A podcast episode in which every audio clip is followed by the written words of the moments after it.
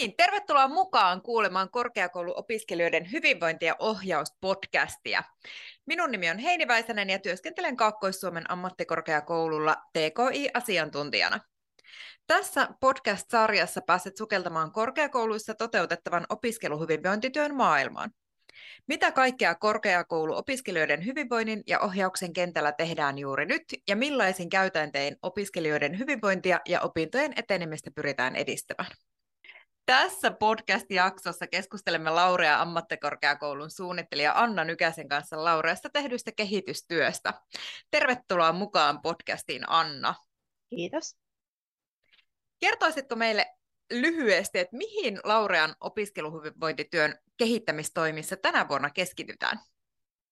Joo, tänä vuonna meillä on menossa tämmöinen hanke, jossa on kehitetty äh, kahta erilaista toimintoa. Eli meillä on tämmöinen poikkeamotoiminto, joka on monitoimiainen äh, ohjaus- ja neuvontapalvelu, äh, jossa on mukana erityisesti tukipalveluiden työntekijöitä tukemassa opiskelijoiden opintojen etenemistä eri tavoin. Meillä on ohjaustoimintaa niin pop-up-ohjauksena kuin äh, ajanvarauksella ja sitten me järjestetään muun muassa erilaisia työpajoja, infotilaisuuksia, webinaareja ja tehdään myös etsivää työtä. Ja toinen meillä tämmöinen keskiössä oleva toiminta on koppiohjaus opintojen loppuvaiheessa oleville opiskelijoille. Kuulostaa erittäin mielenkiintoiselta. Hei, tota, tilastokeskuksen mukaan 7 prosenttia ammattikorkeakouluopiskelijoista keskeyttää opinnot, eivätkä he sitten missään vaiheessa jatka tutkintoon johtavassa koulutuksessa. Niin korkeakoulukentällä onkin sit tosi tärkeää tunnistaa, milloin opiskelijat on vaarassa pudota opinnoista ja suunnitella sit näihin erilaisia tukimuotoja ja interventioita.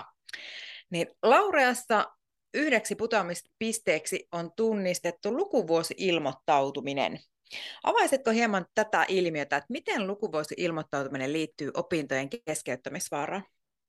Joo, lukuvuosiin ilmoittautuminen on tietenkin se vaihe opiskelijan tässä vuosittaisessa opintopolussa, mikä on varmaan se, jolloin opiskelija pysähtyy miettimään, jatkaako niitä opintoja vai eikö jatka. Eli ilmoittautuuko läsnä olevaksi, poissa olevaksi vai eroaako vai laiminlyönkö sitten ilmoittautumisen, jolloin tulee erotetuksi ammattikorkeakoulusta.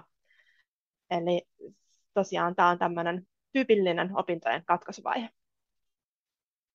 Millaisin keinoin te olette pyrkineet vastaamaan siihen lukuvuosi-ilmoittautumiseen liittyvään putoamisvaaraan?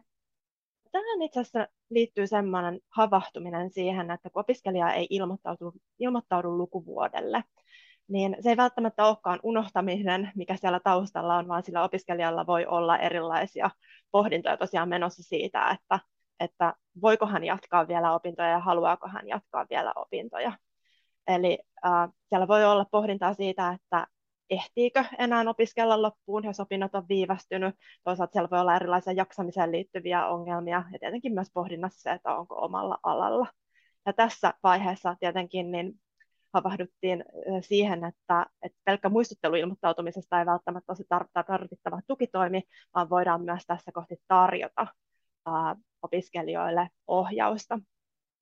Ja me lähdettiin nyt sitten itse asiassa siitä viime keväänä, että me varhastettiin meidän lukuvuodelle ilmoittautumista niin, että me pystyttiin havaitsemaan jo sitten toukokuun alussa se, että ketkä opiskelijat eivät ole ilmoittautuneet huhtikuun aikana lukuvuodelle. Ja tämä mahdollisti meille sitten näiden lukuvuodelle ilmoittautumattomien kontaktointia sitä tehtiin monin eri tavoin tunnistaen sieltäkin aineistosta vielä niitä, jotka, joilla on opinto-oikeus päättymässä, ähm, jotka äh, etenee hyvin ja toisaalta myös niitä, jotka ehkä on siinä putoamisvaarassa, että opinnot ei ollutkaan edenneet siihen tahtiin, kun niiden tulisi edetä, jotta tutkinto valmistuisi tavoiteajassa. Ja tätä viimeistä ryhmää ihan puhelimitse lähdettiin tavoittelemaan ja saatiinkin aikaan monenlaisia keskustelutilanteita sitten siitä, miten, miten opiskelija voi toimia ja ihan henkilökohtaisia ohjaussessioita pidettiin niin ikään. Aivan loistavaa palvelua ja tavallaan siitä opiskelijasta hyvinvoinnin edistämisestä ja kiinni pitämisestä, mallikasta työtä. Ää, opiskelija tietysti sit putoaa opinnoista myös niissä tilanteissa, jos hänen opiskeluoikeensa päättyy tai opiskelija eroaa.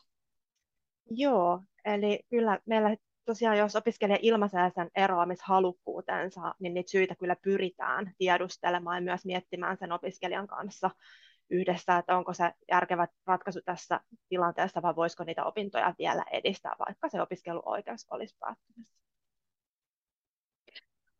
Oletteko te huomannut, että kansainvälisillä opiskelijoilla olisi lukuvuosi ilmoittautumiseen liittyen jotain omia erityishaasteita, tai sitten poissa olevilla opiskelijoilla opintoihin paluussa jotain erityistä? No, kansainvälisille opiskelijoille tietenkin saattaa tulla sellainen äh, ongelma matkaan, että ei ole rahaa maksaa äh, lukuvuosimaksua. Eli se on tietenkin vähän vaikeamman puoleinen, puoleinen ongelma, mutta tietenkin niistäkin voidaan yhdessä, yhdessä ohjaus, ohjaajan kanssa sitten keskustella. Poissa olevien opiskelijoiden opintojen paluun osalta itse asiassa havahduttiin ihan samaan asiaan, eli, eli että hekin tarvitsee ehkä josta, tai varmasti tarvitseekin, koska oma ryhmä on jo mennyt menojaan, ja tota, Hopsikin on ehkä siinä tilassa, että sit se kaipaa päivittämistä. Ja me tehtiin päätös niin ikään varhaista, esimerkiksi nyt syksyllä sitten läsnäoloilmoittautumisen, anteeksi, läsnäolon olotiedon muuttamisen aikataulua niin, että me pystytään lähettämään nyt marraskuun alussa tekstiviesti, ohjeistus poissa oleville opiskelijoille opintoihin paluusta. Eli tämä on tekstiviesti lyhyt, missä, missä tota kysytään, että oletko palaamassa opintojen pariin ja ohjataan sitten Lauran kotisivuille sivulle, josta ohjeistetaan opintoihin paluusta. Ja siihenkin liittyy monennäköistä erilaista ohjeistusta. Mm. No entäs sitten, kun opiskelijat on ilmoittautunut ja eivätkä ole eroamassa nyt niin kuin just aktiivisesti tästä hetkessä, eli opinnot siellä etenee, niin minkälaisia putoamispisteitä olette havainneet tähän opintojen etenemiseen liittyen? No näitä on itse asiassa useampia. Se, että opinnot eivät etene tosiaan tavoitteiden mukaisesti, valmistumisvaiheen opiskelijalla on roikkuvia opintoja ja opinnot uhkaa ehkä viime metreillä sitten keskeytyä. Sitten on opintojaksolle ilmoittautumisessa tai niihin pääsemisessä voi olla ongelmia. Ja sitten vielä viimeisenä tämä, että HOPS ei tosiaan ole ajan tasalla tai opinnot on suunnittelematta ja sen takia opintojen eteneminen vaarantuu. Millaisin toiminta olette Lauraissa pyrkineet ehkäisemään opintojen etenemiseen liittyvää putoa- putoamisvaaraa? No, tässä jo mainitsin tästä lukuvuodelle ilmoittautumattomien kontaktoinnista, mm. että sieltä valittiin nimenomaan kohderyhmäksi tämä alle 23 opintopistettä edellisenä lukukautena suorittaa näiden joukko. Eli, eli tosiaan siinä, jos 23 opintopistettä suorittaa, niin ei opinnot sitten valmistu siinä varsinaisessa opiskeluajassa ja siinä yhden vuoden lisäajassa, eli siitä, siitä tämä 23 opintopisteen raja. Me tehdään sitä samaa etsivää toimintaa nyt myöskin syksyllä, eli, eli yritetään ainakin osa näistä opiskelijoista saada, saada langan päähän puhelinyhteydellä, sähköpostilla, mahdollisesti sitten Teams-ohjaukseen. Mm, mm. Ja tarjota, Miten? Tarjota myöskin heille ehkä sitten myös niitä muita tukitoimia, mitä siellä poikkeaman palveluissa ja Lauraissa yleisesti opiskelijoiden hyvinvointi- ja opintojen etenemiseen liittyen tarjotaan. Mm, miten Anna sun mielestä opintojaksoihin ilmoittautumiseen liittyviin ongelmiin voi puuttua? Mm, tämäkin on mielenkiintoinen asia ja sitäkin meillä on lähestytty dataperustaisesti ihan ensimmäistä kertaa nyt tämän hankkeen aikana. Eli, eli tota, me ajettiin sitten etsivälle toiminnalle tämmöinen tiedosto, josta näkyy se, että ketkä on syksyllä ilmoittautunut lukuvuodelle, mutta yhteen ainoaseenkaan, ainoaseenkaan opintojaksoon. Ja niitäkin opiskelijoita yllättäen löytyy, eikä kaikki suinkaan ollut siinä opinnäytetyö- tai harjoitteluvaiheessa, vaan, vaan sieltä löytyi niitä opiskelijoita, joilla tosiaan oli vähän jäänyt selvittämättä sitten, että missä opinnoissa nyt tulisi olla mukana. Eli osa niistä puheluista oli erittäin merkityksellisiä opiskelijoille ja käytiin sitten ehkä enimmillään jopa kolme ohjauskeskusta opiskelijoiden kanssa, että saatiin heidät oikealle raiteelle. Aivan. Mielenkiintoista, että se ei tosiaankaan se, että ilmoittautuu opintoihin, ei vielä tarkoita sitä, että ilmoittautuisi opintojaksoille. Teillä on myös panostettu siihen, että HOPSit ohjaisivat opintoja, mitä HOPSin tila voi kertoa opiskelijan tilanteesta ja millaisin toimin HOPSin näkökulmasta voidaan vaikuttaa opintojen sujuvaan etenemiseen? Mm. Joo, tämä onkin aika monimutkainen kysymys mun näkökulmasta, tämä HOPSien ajantasaisuus korkeakouluopiskelijoille johtuen siitä, että opetussuunnitelmiin tulee muutoksia ja sitten toisaalta myös se omasta ryhmästä matkasta tippuminen aiheuttaa tosiaan sen, että ei välttämättä olekaan hopsi ajan tasalla, eli siinä on molemmat näkökulmat ikään kuin mukana. Mm. Ja tota, meillä äh, yritetään parhaamme mukaan äh, tämmöisellä hopsien massamuokkausten avulla, joka me ollaan toimintona tilattu PEPPiin, niin vaihtaa opiskelijoille sellaisia opintoja hopseille, joita he ei vielä ole suorittanut.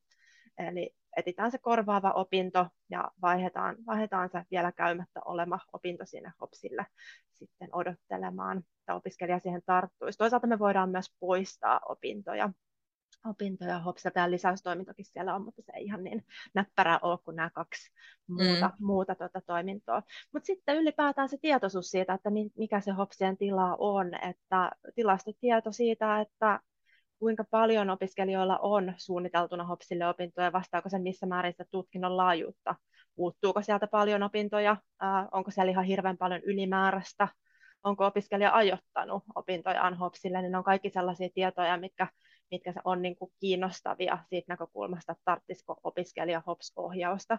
Ja nyt ihan viimeisimpänä kokeiluna, niin itse asiassa eilen lähti tämmöinen sähköposti, joka räätälöitiin tapahtuma tapahtumien järjestämisen alustaa Lyytiä hyödyntäen pienelle mm. joukolle opiskelijoita, joissa kokeiltiin tällaista personoitua viestintää. Eli katsottiin aineistosta, että näillä opiskelijoilla ei vielä, tai näyttäytyy hopsi siltä, että opintoja täytyy suunnitella, ja ja tota, pyrittiin tämmöiseen henkilökohtaiseen puhutteluun siitä, että juuri sinulta, sinulla ei ole opin, opinnot suunniteltuna perustuen siihen, että ajoitettuja opintoja on ensi keväälle nolla opintopistettä, ja kutsuttiin heidät HOPS-työpajaan. Eli, eli sitä tukee taas sitten siellä poikkeamon kautta näitä erilaisia HOPS-infoja ja HOPS-työpajoja, niin niiden avulla voidaan sitten niin kuin, ä, tukipalveluiden puolelta yrittää tukea sitä opiskelijan HOPS-prosessia pitkälle tietenkin opettaja-tuutorilla meidän talossa on tässä tosi tärkeä rooli, mutta tämmöistä tukityötä pystytään tekemään. Ja nyt katsotaan sitten hedelmiä jatkosta, että moniko tarttuu koulutukseen ja moniko toisaalta sitten mahdollisesti näistä opiskelijoista alkaa sitten päivittämään sitä omaa hopsia. Mielenkiinnolla odotan, että kuinka, kuinka käy personoitujen viestien kanssa. Ihan, ihan huikeeta. Te olette tunnistanut myös putoamispisteeksi portinvartija-opinnot. Niin millaisia asioita tähän putoamispisteeseen liittyy? No, me ollaan tunnistettu niiksi, niiksi opinnoiksi, joissa, jo, jotka voi jäädä opiskelijalle ikään kuin roikkumaan, niin harjoittelut, ää, opinnäytetyö ja ruotsin kieli. Oletteko löytänyt jotain ratkaisuehdotuksia näiden haasteiden taklaamiseksi? No näistä meillä ohjaustoiminnan uh, kehittämisen keskiössä on ollut tämä opinnäytetyön tukeminen, ja tähän liittyy se koppiohjaus, mistä tuossa alussa mainitsin, mutta en enempää siitä siinä kohti kertonut. Eli koppiohjaus on meillä tämmöistä opettajien toteuttamaa osaamisen ohjausta, jossa, jossa tota, katsotaan opiskelijoiden tilannetta niin, että kun arvioidaan, että opiskelija voisi hyötyä tämmöisestä henkilökohtaistetusta osaamisen ohjauksesta niiden opintojen loppuun saattamiseen, niin hänelle voidaan nimetä koppiohjaaja. Ja tämä koppiohjaaja sitten ottaa vastuun siitä opiskelijan kanssa yhdessä, että he käy läpi ne puuttuvat suoritukset ja miettii, että millä keinoin ne opinnot voidaan saattaa loppuun. Ja tarvittaessa koppiohjaaja sitten myös ohjaa opinnäytetyön, eli siellä on sitten mahdollista koppiohjaajalta saada vähän äh, ehkä enemmän ja erilaista tukea siihen opinnäytetyön tekemiseen kuin siinä perinteisessä opinnäytetyöprosessissa. Ja tämä on nyt ollut meillä tosiaan hanketoimena nyt tämä koppiohjaus tässä vuoden verran, uh, ja toivotaan tietenkin, että löytyisi intoja ja resursseja talossa sitä jatkaa. Meillä samoja toimintatapoja käytetään talossa tämmöisessä L160-ohjauksessa, jossa otetaan erillishaun kautta 160 opintopistettä jo suorittaneita ää, takaisin opiskelemaan, tekemään tutkintonsa loppuun. Tuleeko sinulle vielä jotain muuta mieleen tähän tematiikkaan liittyen, mitä haluaisit nostaa esille? Niin, en tiedä. Tässä on paljon vielä perattavaa, että hyvällä tiellä ollaan. Eli, eli paljon perattavaa ja tosiaan harjoitteluun ja siihen ruotsin opintoon liittyen, niin meillä ei vielä ole tässä kohti kehitetty mitään systemaattisia toimia reagoida, mutta varmasti niihinkin olisi perustaisesti mahdollista jotakin uutta miettiä. Ihan varmasti näin. valtavan iso kiitos Anna tästä keskustelusta ja siitä loistavasta työstä, jota te teette korkeakouluopintojen keskeyttämisen ehkäisemiseksi sekä sitten opiskelijoiden hyvinvoinnin edistämiseksi. Kiitos, kiitos. Kiitos myös kaikille kuulijoille ja kuullaan jälleen ensi jaksossa. Moi moi! Moi!